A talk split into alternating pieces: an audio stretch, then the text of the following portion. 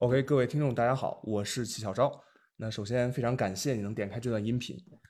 这次我和我的好 homie 松松菜菜啊，来聊一聊关于高校大类培养的行业内幕。来，松松菜菜子啊，你先给听众朋友们打个招呼。哎，各位听众朋友们，大家好，我是这儿些的朋友松松菜菜。那好啊，我们两个人其实是同班同学哈，都是九八五院校大类招生的这个亲历者。那大一也是亲身经历了这个大类课程的培养，所以斗胆啊，在此给正在纠结填报志愿的学弟学妹们，或者是家长朋友们一点点不成熟的小建议。OK，那那我们先从高考之后聊起吧。那就是是先先先先问松哈，就你你对你的高考满意吗？其实觉得高考。还是不是很满意的，为啥？就是，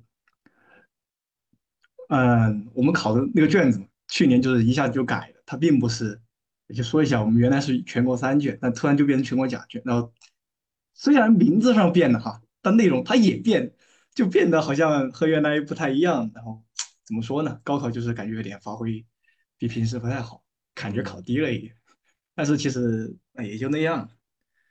所以，所以，所以整体来说就还能接受，啊，就是差，但是不不不至于不接受那种程度，啊，是这样。那那你还行，我就不行，我这你咋了？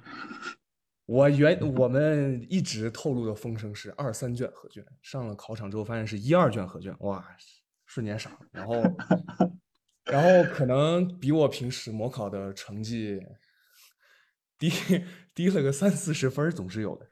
啊啊，就哎呀，但就是，其实分数就是不太能显显示啥，就是那个排名排名。哎，对对对对对，就主主要就是排名。但哎呀，对这个排名，我发现卷子难了之后，对对那个就是排名靠前的，本身就靠前的，其实没啥影响。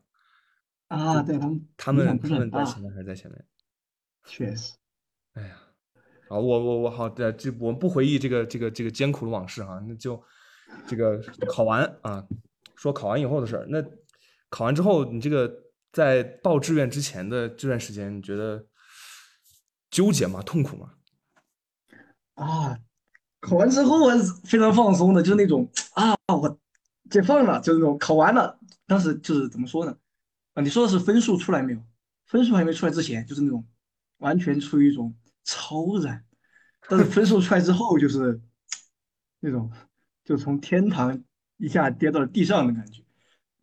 但如果你说的是从分数出来之后到填志愿这个阶段，嗯，还是比较纠结的吧。就是 分数一知道之后，就开始想该去报哪个院校，然后就去看各个院校的分数吧。然后就是原来原来本来的目标大学，然后结果就是根本报不上，所以就只能怎么说呢？去从选一些比较。不合自己愿望的一些，然后就会纠结，因为毕竟怎么说，你都都不是很喜欢嘛，所以你要比比哪一个更好，就想选一个更好的。嗯，我就记得，哎，特特别清楚，因为我是怎么说呢？我我其实是被逼的，就是我分数出来之前，我分数出来之前要拿着我们学校统一组织估分的那个那那个成绩，然后那会儿就有各种高校的什么。宣讲啊，就是那种线下的相相当于宣讲会吧，就就那种，然后拿着拿着自己的估的分数，然后去各个各个高校的这个摊位，就就就去走一遍，然后问说啊，我这个分在你这儿行不行？然后当然信心就是本其实本来就是就有落差，但是就是走了一圈之后，发现自己哎好像还可以，还能接受，然后。等分数一出来，我我一看就发现非非常戏剧性的一幕，就是我的学校，我我我现在这个学校，就是本来是在我这个这个这个名单的，因为我们有六个志愿嘛，就第五志愿，然后分 分数出来之后，它变成了第一志愿，哎，就啊，就非常难受。就这个需要说一下，我们两个分别是哪个？哦，对对对对对对对，刚刚我我我是我是从陕西陕西省的考生，然后松松松松应该是贵州对吧？贵州省考生，对，嗯对，就是每个地方每个省那个报志愿还是不太一样的，有些省它可以报几十个志愿，然后有些省它只能报几个志愿。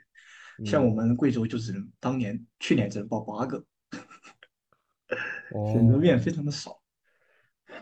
对，哦，还有啊，你说这嗯个什么返校宣讲的事情，嗯它只有一些比较好的，就是高中才会有返校宣讲这类这一类事情出现，嗯在一些就是比较差的高中其实是没有的就是嗯怎么说呢？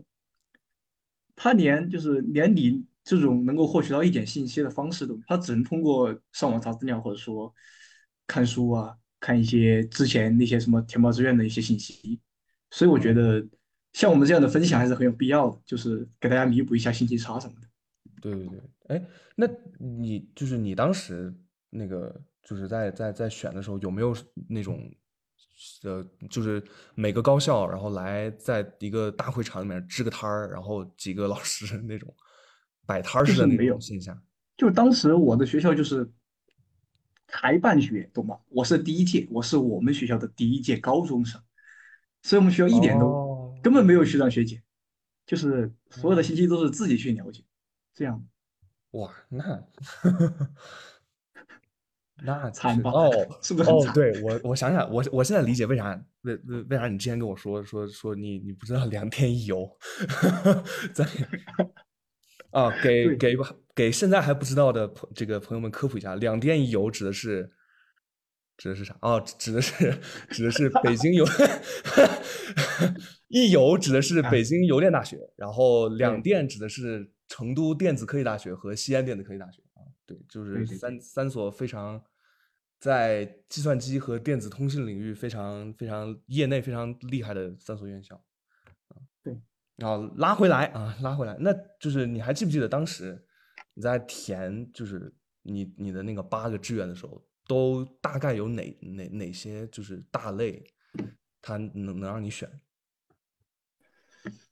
啊，其实长得都很像，一般都是什么经管类，还嗯有嗯工的什么制造类，还有那个计算机类，嗯还有一些就是医医药类，医药类就是大部分是就是怎么说呢？如果全说只说大类的话，他们还是很相似的这些嗯，专业的话。对，那那那那你当时的就第一志愿的那个大类，你还记得是什么吗？啊，我填的这个学校的第一志愿，那当然是怎么说呢？对标现在最火的一个专业，就是想去计算机嘛。可惜没，可惜当时分数就是不够高，没报上，是这个哦，样子。对，我突然感觉，我突然感觉咱俩不透露学校，就感觉咱学校是一个什么什么黑暗组织，不不能提名儿的那种。好奇怪是吧？确实有点，呃，还是不讲了吧，不讲了比较好。那行好，那那那不。讲不讲了。对对对，那所以你你当时就是就是就是觉得计算机计算机牛，然后你就被它吸引过去了。啊，确实，当时是就是觉得计算机赚，怎么说呢？很多人都是抱着这样的心理，就是觉得计算机它赚钱嘛，就想去想学，嗯然后就以为自己挺喜欢计算机的。其实当时我就觉得，哦，我自以为我挺喜欢计算机的，并且计算机还赚赚钱，所以想嗯。去。那那其他就是你没有放到第一志愿的那个大类里面，有没有就是你你也比较心仪的专业？其实当时就是很怎么说呢？当初在就是这要这是要从啊、呃高中说起，就是分文理科的时候就感觉文科啊，感觉以后文科没出路，知道吧？就是所以选理科，然后嗯到大学填这个时候，当初选理科，那现在我一定要选一个就是什么有实业技能，或者说能够直接赚钱的，所以就嗯说我一定要选工科，不选工科我不去啊，所以所以第二个就填的那个制造，嗯，当时是这样。就要么要么我去学计算机，要么就去工科，其他的 不看，就这种感觉。哦，所以所以你当时也就除了计算机以外，你也就只是明确了就是工科的这这这这个大方向呗，就是你没有说非常确定的说有一个学科是我非常喜欢的。对，其实当时就是其实信息还是挺闭塞的。哦，那对，确实，那那这个就是投档结果出来之后，然后你发现这个计算机没没没录取上，你你会有会有遗憾吗？就是会觉得不甘心吗？其实还是有一点的吧，就是感觉想去的没去上，然后但也没办法，毕竟我没有就是再来一次的勇气，相信就是很多人也没有再来一次的勇气。我很佩服那些，我很佩服那些能够复读重来的，因为他们确实很有勇气。哎，对对对。然后就想着没事儿，这这次没选上，去学校再转专业嘛。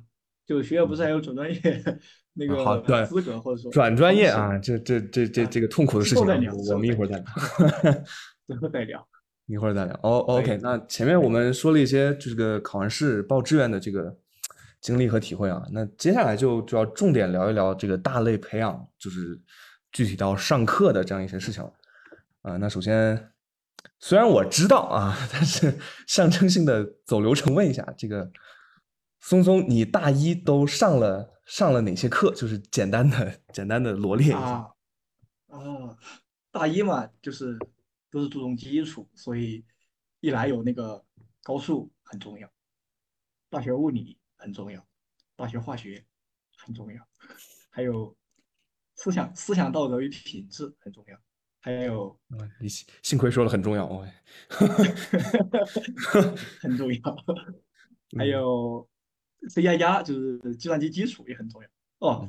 在 C 加加之前呢，有一个计算机基础一是就大学机计算机基础，它就就叫叫大学机计算机大学计算机基础。不好意思，我这个嘴巴有点不利索。也很重要，嗯，虽然他们都很重要，但是很奇怪，有些东西你之后并不会直接用上。啊，好，好，好，不要内涵，不要内涵 啊。那那那那你觉得？然后还有就是，还有还有还有就是，大类它很都有的一节课叫做专业导论，因为大类它毕竟不是一个专业，不是一个嗯。已经细分到只有一个专业，大类里面有很多专业，所以它会有一个专业导论，跟你说这些大类里面有哪些专业，这些专业又怎么样。我感觉这个可能就是一种让你第二次去填高考志愿的感觉，就是，呃，这次是有人给你讲 这个专业怎么样。对，我是这种感觉啊。那问你一个比较尖锐的问题哈。啊，好的。专业导论这课你去了几次啊？哎，别这样说好吗？别这样说好。专业导论，告诉同学们，这个告诉各位听众朋友一个很痛苦的事情，就是大学的有些课，嗯，可能你会你会得分，但你可能会缺席，并不是你想去。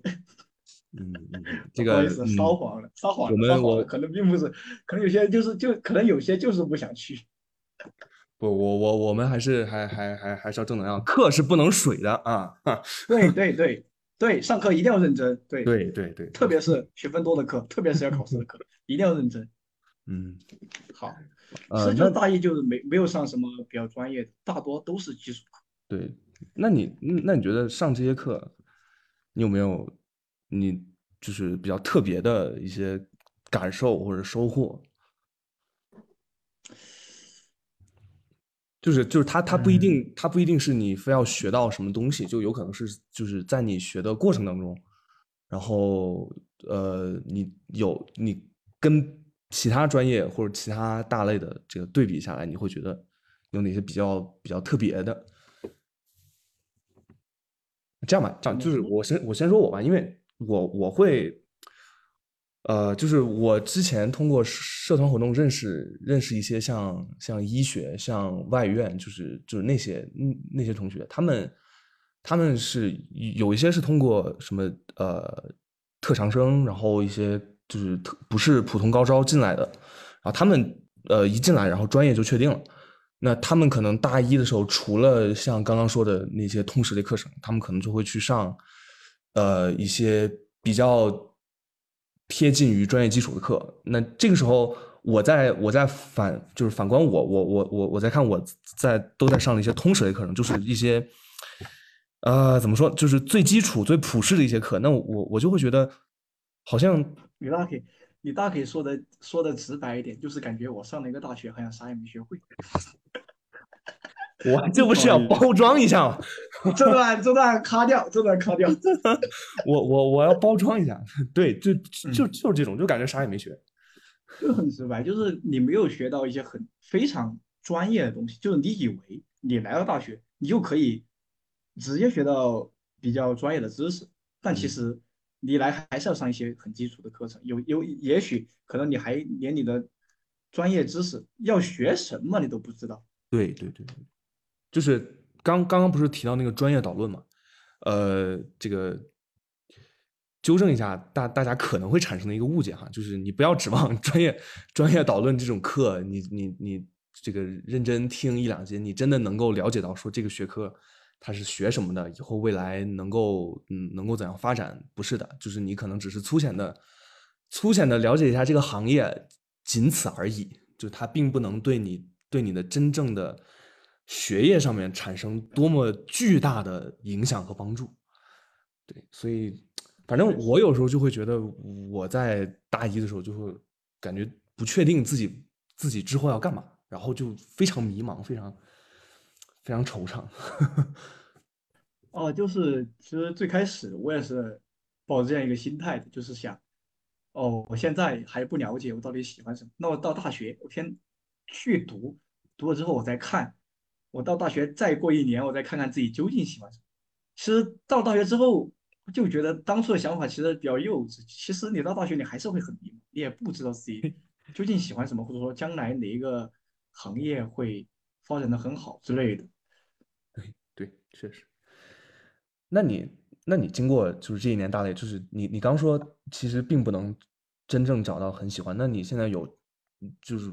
我我猜啊，你你可能也没有说确定明确自己未来的，呃，怎么说学科的方向，还是说你已经嗯，可能学科方向我现在已经没得选，就是已经确定，但是之后的工作工作岗位那还是没有确定啊，就是嗯嗯，你说，所以你你觉得就是大类培养这件事情，它它对你找到自己。真正的喜欢的，或者说找到主修的这个学科，这两件事情有强相关性吗？嗯，在我这里啊，它的相关性还是怎么说呢？不是很强。就是其实我对许多专业的了解，不是通过大类的一些教学来让我了解到，嗯，更多的是通过同学、学长、学姐已经毕业的社会人士。这些渠道来了解到，就是哪些哪些专业之后那个行业会怎样。嗯，大类的话，对我的这个选专业的这个方向，就是选择方向，它其实关关关系不是很强。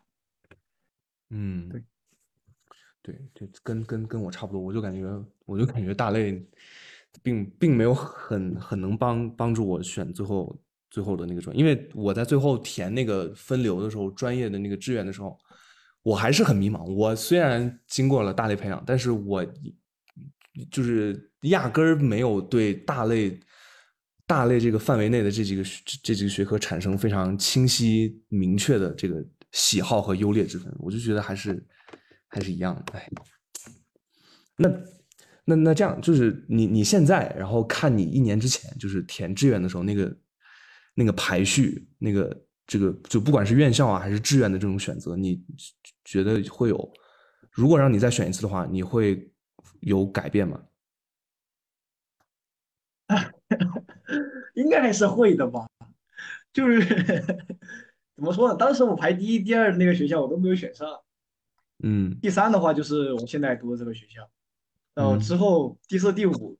反而就是一些当时并不了解，比如你说两电一油，我也填进去了，我并没有，就是其实我并不是很了解，但是我把它放在了之后，如果让我再选一次的话，可能我会把它们放在前面。哎，对我，嗯，对我我的话，我可能不太会，因为就我我解释一下，因为陕陕西省二零二一年就是我们学校的这个招生政策比较特殊。我是其实有一个比较喜欢、明确的喜欢、想去的一个专业，但是很可惜，它放在了文科招生。我是理科生，然后就是天然的客观上就没有这个，就就就就就没有这个条件去选的。对对，就就没得选。那个选的，对对。然后你如果让我现在再选一遍的话，我可能还是按那个顺序填，因为我当时选这个大类就想着，呃，这个大类的主就是最大的那个学科，跟我想去的那个学科是有一点点关系的啊。然后我我就想说，感觉挺像。对，感觉感感觉挺像。然后后来发现字面上字面上看上去很像，后来发现其实相距甚远。哎，然后我我我我想把这个说完，就是，然后我我会我觉得我我说学完大类一年之后，然后我再去转专业，就是他可能会对我的转专业，不管是考试还是最后的审核有一定的帮助，我是这么想的。然后然后我就是这样，当然现在看啊，就是没有任何帮助。然后这当初比较天真是吧？哎，啊，那个，然后就是，对我我我我这是临时加的加了一个话题，就是来跟大家解释一下土木工程这个事情。大可不必这样直白，我觉得你这个话题跳转的有点大，这个可以我们之后再聊，之后再聊，留到末尾。现在还在讲大类的事情。好，那行，那。其实大类这一趴就完了，后面后面一趴就是就是简单的简单的说一说转专业的事儿。刚才刚才其实也提到，就是因为现在大多数大多数学校都采取的是这个转出转出无限制、转入有要求的这个政策。那跟大家解释一下，转出无限制就是原专业的这个学院不会进行干涉，提交转专业申请的时候不会经过原专业学院的审核。那你的审核是由待转入学院来审核的，转入有要求，就是待转入学院会采取一定的手段来考评学生的能力，一般会有笔试、面试，包括加权成绩这三种主要方式。那这个如果大家听不懂这些名词，呃，就无所谓，有一个印象就好，因为等学弟学妹们到了学校，他们就是自然而然就会明白了。啊，你自然就会知道加权是有多么的重要。对。嗯，尤其是像松松这样要保研的人，致力于保研的人来说，哦，算了吧，算了吧。啊，那对我，我，我，我先问你啊，这个你，你，你成功了没？转专业？我转专业成功了。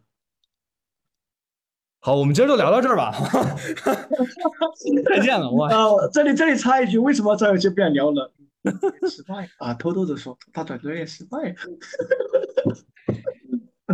不好意思，戳到你。戳到你痛处了，这就这就要说到，这就要说到这个这个，我我我刚刚提到那个事儿啊，就是，呃，对我我觉得这个可以公开，就是我本来想去的那个专业呢，是是是建筑学啊，至于是哪个学校的建筑学，二零二一年在陕西放在文科招生了呢，是吧？那嗯，对，就就啊，大家啊，如果真的想知道，自己去查就好。然后我们那个大类里面的就是比较大的一个学科叫土木工程，我当时天真幼稚、呃纯洁可爱的以为土木工程和建筑学，他们俩百分之八十是一回事儿。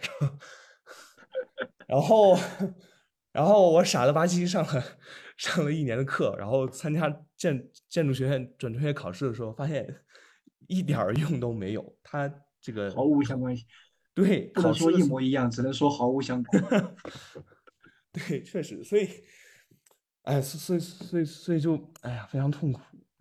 哎，对对，那这就就这其实涉及到一个动机的问题啊，就是你当时参加整，我这个话题是硬拉呀，我天。没事儿，没事儿。你转专业动，你转专业动机是什么？你不，你转专业动机应该就是就是喜欢，就很喜欢。我就是喜欢，对就是很喜欢。对我其实是喜欢，那那你是当时是为啥？你你你是因为喜欢呢，还是因为不想学大类里面的这些学科呢？呃，我选择后者，就是，嗯嗯，还是就是不想不想在大类限定的那些专业。那其实是这样的，如果你参加一个大类的话，其实你可以看作。你还能选的专业其实是全校，因为 其实是全校的专业，因为你还有转专业的机会，是吧？除了大类分流，你还有转专业的机会。对对对。所以我还是就是不不想在大类所限定的那几个专业里，然后就想转其他的，然后转其他的呢，又遇到了一个问题，就是怎么比，就是嗯谁比谁好，嗯，怎么比的话，这儿就不说了，就是看，嗯，还是要说怎么比，就是很多时候，大部分我劝同志们还是要根据自己的喜好，因为就自己喜欢什么就去什么。像我这种，其实根本就是不是很不是很喜欢，也不能说不喜欢吧，就是说其实了解的并不是很深入。我选的话就全是赌，大部分是赌。是对，对 我我我我插一句，我记得我记得松松之前这个就是在决定转专业之前，然后他面临这个选择的时候，他说他如果去某某某学科，他要在半个月内刷完将近将近两三百页的一本书，然后最后他觉得不太不太现实，然后他就放弃了。就是要考试嘛，要考试要学。嗯，到后来我才发现，其实根本就不用刷完那一本书，就是对。对，想自己想多了，怎么说呢？不用嗯。刷完那一本书也可以去考，嗯。没事儿。那那个没有选，然后之后就选了另外一个，选了一个不需要考试，就是当时嗯抱的心态其实还是挺躺的吧，就是说这个东西它不不用考，嗯，能转就转，不转的话我就还是待在待在原来这个学校，因为我原来这个专业，因为我觉得也还行，就是我能过得去。但是没想到他过了，所以就是还有还是有很大的赌的成分在里面。就哇，是真好，转专业过了，太好了哇！我这里没有 没有。但是，但是刚刚松松说说这个这个凭喜欢，我还是我插一句，因为我就是受了这句话的，我就上这句话的当了。就是嗯呃，刚刚也说了，它会主要有三种的这个这个考试方式，就主流主流学校啊，一般是一一一般是这三种，就笔试、面试和和看成绩。看成绩的这种，就是像松刚刚说的，他比较比较躺平，就是你不用去参加考试，他你只需要把大一，呃，有可能是上学期，有可能是上下两学期的成绩，把它把它搞好，然后就直接排名就行了，能能上就上，不能上就就不上。那对于有笔试和面试的这种，如果他的面这个考试内容是你大一所学到的一些知识，或者说你大一所学知识能够变通一下应用到那个上面的，还好，就是你大可以你大可以就是看自己喜欢哪个去试。但是确实，如果这时候有人有人要说自己的失败经历，如果他的考试考试内容，算了，我就说我吧，我这个转专业的考试内容是画画啊，然后我又是从小就是没有受过、没有上过课、没有受过这种系统性绘画和美术训练的，我就是决定转专业之后突击了可能小半年的，嗯，就是这样一种水平去参加考试，那我劝学弟学妹们还是谨慎，就是真的要谨慎。对于这种对某一个领域，呃，尤其是艺术方面这个要求，他他会他用这个来作为考试要求的话，大家还是慎选。对，如果你真的，如果你是因为不想学你这个大类里面的学科而决定转专业的话，那你慎选这种这样的专业，你选需要需要花很大成本去重新重新学习一门新科目的东西，对，而且还不一定成功。就是对投入成本太太大了。嗯，因为如果就是平时你根本就没学过，然后你要重新去学，这样其实很痛苦。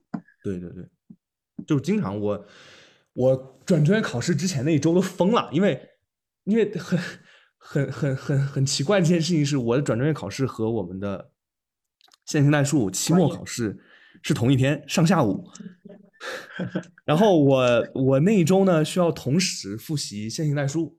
一门非常精妙、高深、神奇的魔法数学，然后，然后还要准备你这个其实很贴切，我觉得。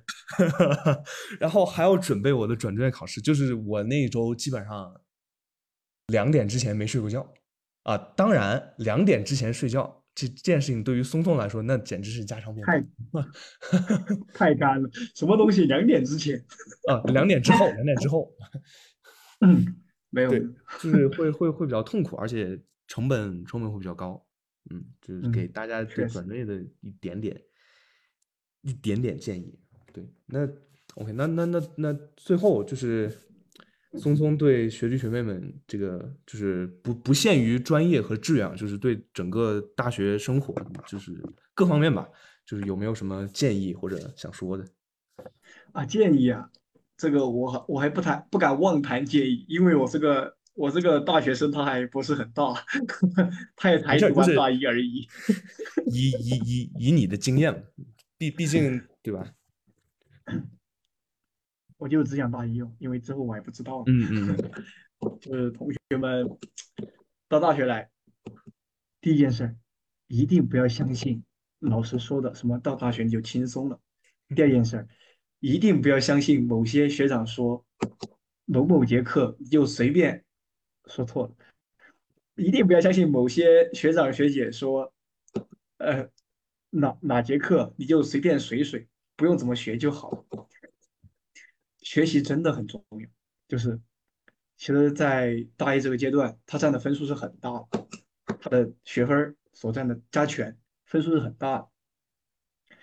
大家能上能能想能去的课尽量去，好不好？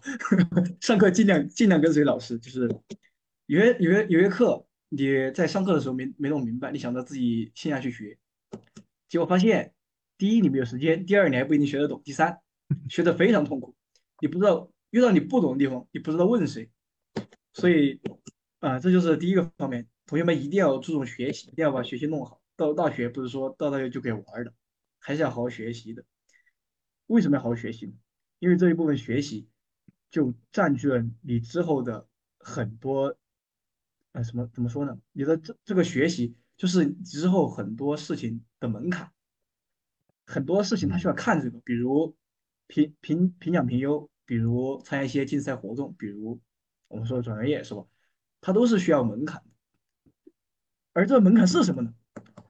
大家都以为到大学就是看综合能力，其实这个综合能力就是你的成绩，懂吧？所以 大一的时候大家还是很注重成绩。第二方面的话，就是可以去报，嗯，一两个社团，社团不要报太多。为什么呢？报太多，社团里面社团不是去玩的，是要去干事情的。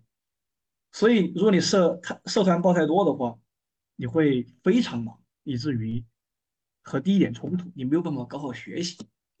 所以建议大家就是依照自己的兴趣去报一两个比较好的社团就行。第三个就是尽量当一个班干部吧。为什么这样说呢？因为我是一个班干部。当然，大家其实不想当班干部也没有事儿。对，我这里为什么推荐大家当班班当班干部？嗯，可以锻炼自己能力，是非常重要的。因为毕竟现在成绩很重要，但之后就说不定你以后毕业，或者说，嗯，不说毕业吧，就说你还是遇到一些事儿，它都很考验你的能力。所以当班干部确实可以锻炼一个人的能力，可以让你学到的很多东西，以及怎么说呢？就是培养你的工作，因为在大学里面当班干部其实是一种工作，就培养你的工作能力。所以我觉得这三点在大一的时候可以注重一下。当然，这也只是我的个人观点，如果你觉得哪里说的不对的地方，可以来讨论讨论。就这样。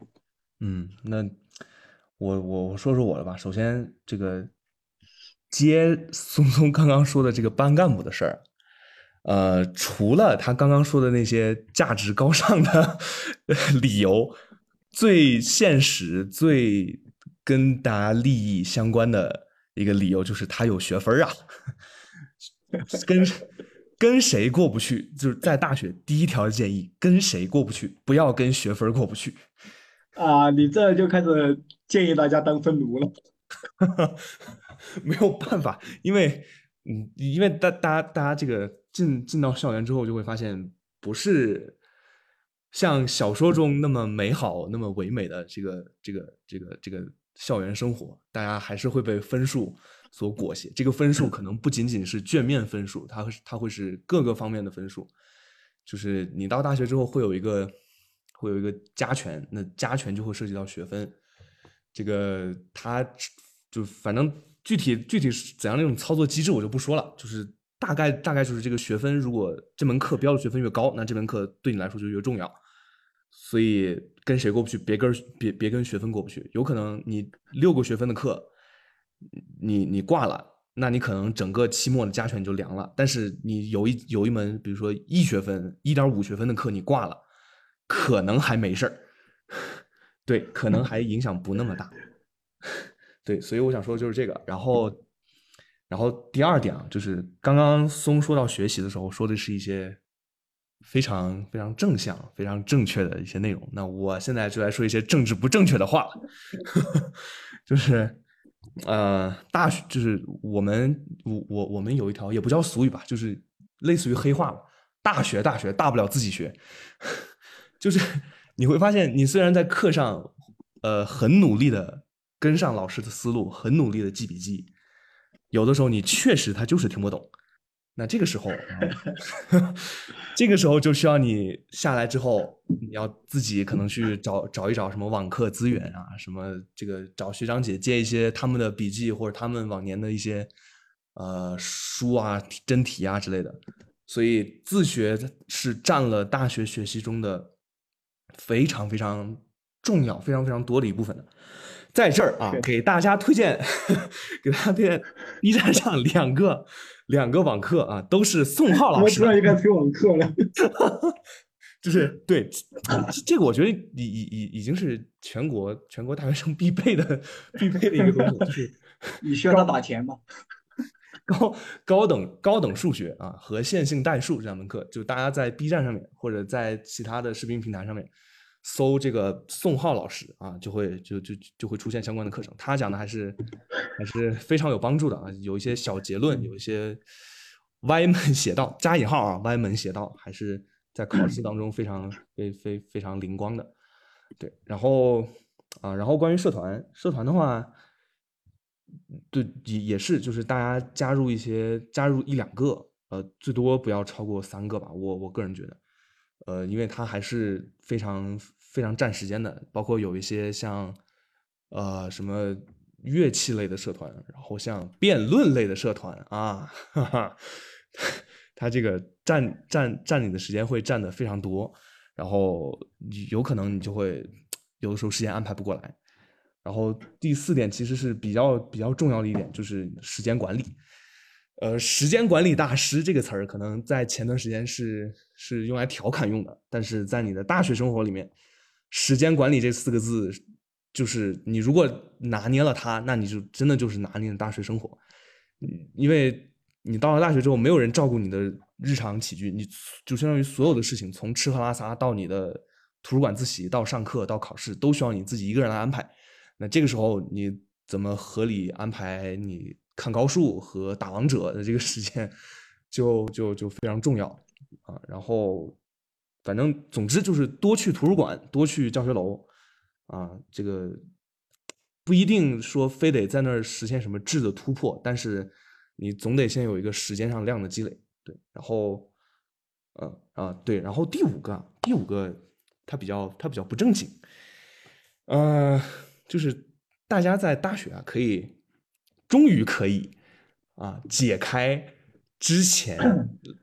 我我我好像知道你要说什么，你你这样铺垫的话，之前这个老师、家长、亲戚啊，七大姑八大姨，包括社会对你的这种加引号的恋爱规训啊，这个你可以，嗯，不太有人管啊，就不是不太有人管，就是没有人管，就是你可以非常自由的去去和同性，包括和异性。呃，建立同性是什么东西？呃呃呃！我说的，我说的意思是建立友谊啊。嗯，确实，建立建立。当然，当然，我我我我们要尊重嘛，就是尊重尊重每每每每一种这个世界上的多元，对吧？我们不选择，但是不代表它一定是不对的。没有说这个对，就是就是大家可以比较自由的去，大家大家可以比较自由去发展，但是还是还是一点就是，不要不要太过于恋爱脑，就是不要让它太充斥你的整个生活的全部，还是要稍稍微微留一点点时间给自己。对，这个学会安排。对，学会安排，就好其实还是时间管理。还还有一点就是千万别被骗。这个对大学被骗的风险是很大，大家不要觉得啊，我都是大学生了，怎么还会被骗？千万别这，千万别抱有这样的想法。管理好管理好自己的密码，然后看好自己的卡，每天睡觉之前点一遍钱包里的钱。对，然后对，那今天今天我们差不多就到这儿，那就大概简单的跟大家介绍了一下大类是一个怎样的情况，然后我们在大类的这个过程当中体会到了什么，然后包括有一些转专业转专业的问题啊，然后一些上课的问题啊，都是都是一些不太成熟的一些小建议，因为毕竟我们两个人也才 也才大一，立世尚浅，所以如果有一些不太公允的。评价的话，那希望希望各位海涵。那今天我们就先到这儿，好，感谢松松的参与，谢谢，拜拜。啊，谢谢谢谢。